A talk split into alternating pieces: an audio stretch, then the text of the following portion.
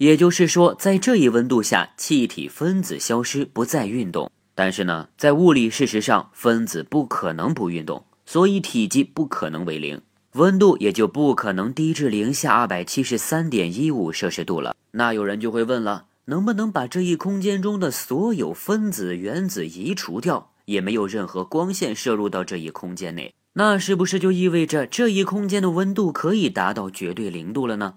即便你拿掉空间中的所有物质，真空中也会不断随机产生正反粒子对，这就是量子涨落。这些粒子从真空中诞生，也湮灭于真空，量子涨落就会体现出温度。所以，即便是没有任何物质的真空，也不可能达到绝对零度。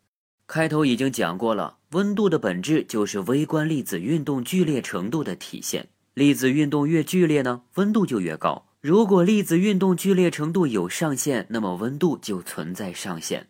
前面一直说粒子运动剧烈程度，想要精确度量这种剧烈程度，就需要用物理量量化。在国际单位制中，只有七个基本量，分别是长度、质量、时间、电流、热力学温度、物质的量和发光强度。如果让你在这七个基本量选出几个来度量粒子运动的剧烈程度，你会选择哪几个呢？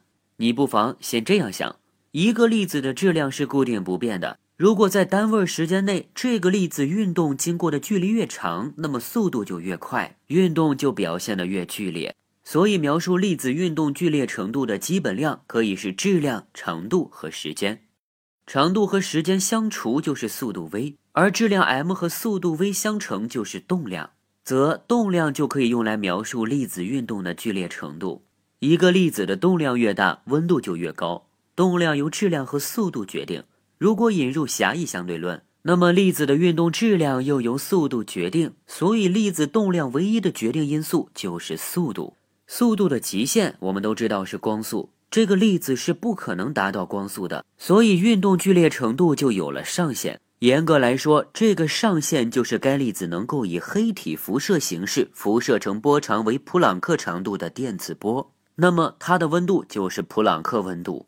咱们说通俗一点，就是这个粒子运动剧烈程度的上限值必须要求这个粒子达到光速。可是这个粒子是不可能达到光速的。但是我们可以把它想象成能辐射波长为普朗克长度的光子。光子就是我们刚才说的以黑体辐射形式辐射的电磁波。所以这时候，光子能量的最大值就是微观粒子运动剧烈程度的最大值，也就是温度的最高值。那么，光子能量的最大值该如何计算呢？